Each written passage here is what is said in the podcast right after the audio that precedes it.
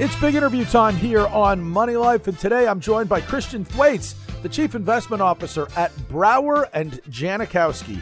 If you are not familiar with the firm, B&J Better yet, go to bnjadvisors.com slash investment dash blog because whether it's Steve Janachowski or Christian Thwaites or some of the other folks there, you're going to get some really good, worthwhile commentary. So that's how you find out about the firm. If you want to learn more about Christian Thwaites, well, he's on Twitter. It's C Thwaites1 or at C Thwaites1, and it's all linked up at the Money Life Show recent and upcoming guest page. Christian Thwaites, welcome to Money Life. Thank you, Chuck. How are you? I'm doing well. And I'd be doing better if the market was maybe with some measure of direction or with some lessening of volatility but we don't seem to be able to get much of a direction right now. Every headline seems to scare people and everybody wants to be nervous. And Lord knows we can't seem to shake any of the volatility. So, how much of this is just ordinary market noise and, and you know, a 24 hour news cycle? Yeah, um, I'd, I'd love to see the volatility down. Let's talk about that first. And I think we have to remember that 2017 was a was a year of extraordinary low volatility. Think we ran the numbers the other day. The average VIX level was under 10. And then, of course, we all got uh, reminded that volatility returns to a vengeance back in February. And we're up to about an 18 average with daily spikes. And that's pretty much the long term average since VIX came around around 2000. So, in the year 2000. So, really, the volatility is back where stocks should be. Uh, and I'm afraid we've just been lulled into a false sense of security with sort of uh, the prior 14, 15 months being low. So I, I think volatility is here to stay. But remember, this is what we had for many years, and that was the norm. 2017 was not the norm. Um, and the other one on the direction, I think some of that is when you've got a lot of volatility, there's a lot of players in the market. They're playing, uh, you know, short-term trades, ups and downs. So as you know, the HTF guys, the high frequency trader guys, love volatility. Uh, so do the option writers. And so for them, you kind of get a bit of amplified noise and a little bit more uh, directions up and down, weird closes, strange bumps in the day, and then, uh, you know, a rush to close around about the four o'clock deadline. So I think for now, we got this, we've got this news cycle where earnings are out of the picture. So it's been driven by, you know, the things that, uh, you know, I'm sure you're, your listeners know well. The you know the, the, the tweets, the headlines, the cycle, and just a lot of you know commentary. There's a lot of talk about the impact that tariffs could have, but I want to take it a step further. For all the impacts that tariffs could have, do you believe that tariffs could basically get you to say, "Hey"? Going into 2018, here's what my forecast was. Nope, you can tear that up because this is going to end the bull market that we had. It's going to overcome, you know, for, for all that we're hearing and for all of the potential negatives, let alone the short term market moves. Are tariffs and trade wars that bad? Um, that's a really good question.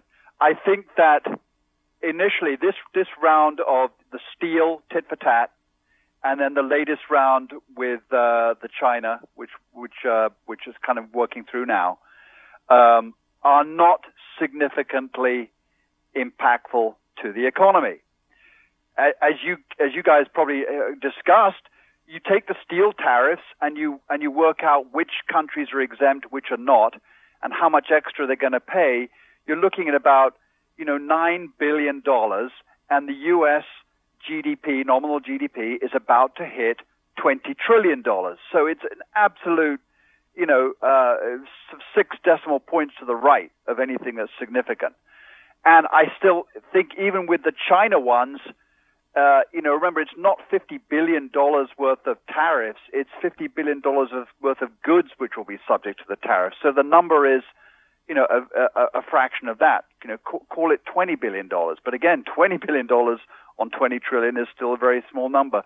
But I think, um, so the economic impact isn't that great. But I think that the, uh, you know, we've been used to many years of trade is good, trade is mostly, mostly, uh, you know, not censured or, or subject to a lot of tariffs, and we're, and that's being questioned right now. And and so I think from up, it's it's upsetting the market to a greater level than its Im- economic impact should strictly allow. In terms of where we now look at things going forward, I, I asked if you would tear up your forecast from before the year started. How much are you changing? You know, here we are. At, we've just yeah. finished the first quarter. You're going to have some communication out to shareholders. How much do you tell them this market has changed? Um, I we think it's changed uh, a little bit in terms of its characteristics, and so you know to answer your question, we we had an eight to ten percent forecast for the S and P in uh, in in 2018. As you know, we were sort of 22 plus in uh, in in 2017. We had the new tax laws coming through, which helped things goose up a little bit, and and global trade uh, and global economy was doing looking well. So this might shave it a little bit back because I, I think where where we again we talk about you know trade, it's it's like the, the talk is enough to damage confidence, and you know all economies are essentially built on business confidence, consumer confidence, investment confidence, lending confidence.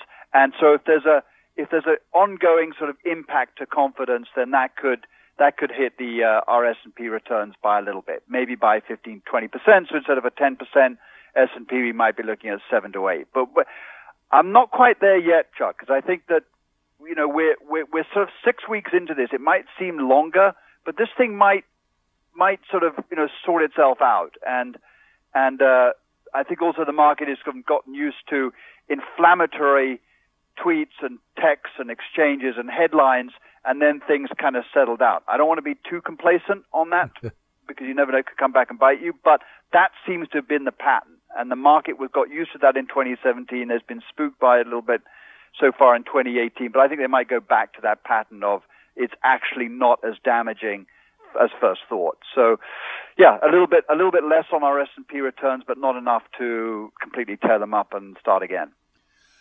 When it comes to international, you know, a lot of people have been talking about get your international exposure because that's where you're going to be able to have larger profits at this point.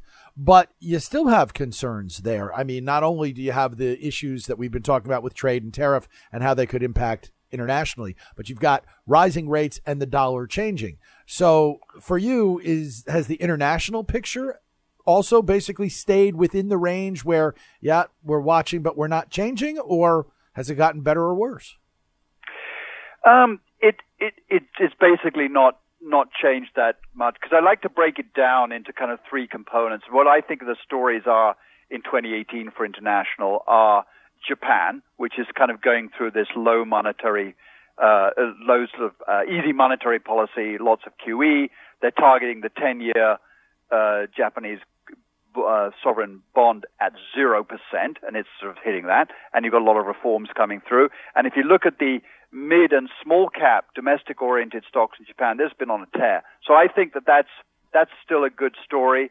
The other one is the eurozone. So these are the uh, the countries which use the euro. So it's basically, if you look at a map of Europe, it excludes the Scandinavians, UK, Switzerland, and a few others to the east of that. But we like that story. Uh, very good monetary policy, um, slow fiscal policy coming back, and you know, markets have been neglected for years. And then the emerging markets, which are going to be a little bit more uh, worried about uh, uh, a, a too much weakening dollar because a lot of their sovereign debts are denominated in dollar, but right now, you know, are, are doing quite well, very export oriented. So they've taken a little bit of a hit recently. And I suppose if I was to single one out, you know, uh, I think China is a little bit more self-reliant.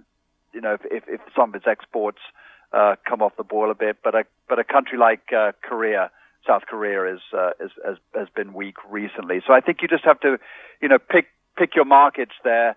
Um, but again, it, it, it, without sounding, hopefully not sounding complacent, I think some of this noise will will dissipate itself, um, and we still like those three plays in the international markets.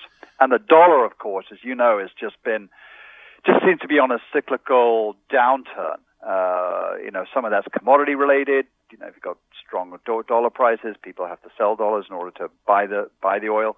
Um, we've also got uh, the interest rate differential, which you think would support the dollar, but I think a lot of countries are are are, are, are, trying to diversify away from the dollar in their foreign exchange reserves, and it just seems to be on a on a cyclical downturn. Of course, we've got our own administration, Treasury, and the White House, which uh, which are not doing much to support the dollar. We're almost out of time here, but I, I got to ask into all of this mix, if you had your choice with the nervousness that people might have about rising rates and everything else, would your hedge be gold or would your hedge be cryptocurrency? Neither. I'm not going to take that deal. Um, um, you know, g- gold is supposedly the inflation hedge, but it doesn't kind of work out that way. Crypto, I think I'm, I'm just uh, never been around too long, Chuck. But you know, I'm, I'm, i want to see something earn and uh, and be able to touch it. Can't do that. No, I think the ultimate uh, hedge is treasuries. Go into a five to seven year treasury fund. There's lots of ETFs that do that. Uh, that's going to be the place where, where people go to if the if the markets get out of hand. Well, I wish I had more time to discuss that. The ultimate hedge being treasuries. What a great line to remember and to end this on. But I don't really want this discussion to end, Christian. I want to make sure that you're going to come back in a couple of months and we can pick this up and see where things have gotten to then. Yeah, delighted. Thanks for having me. Thank you for being here.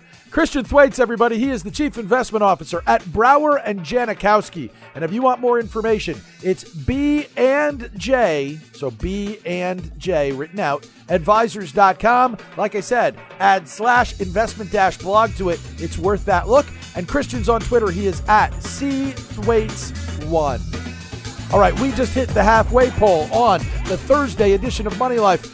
That means we got a lot more to go. And up next, we'll be talking about specifically high yielding checking accounts. You don't think there is such a thing? Well, the folks at Deposit Accounts have some news for you. We'll talk with Ken Tumin about that when we come back in just a moment.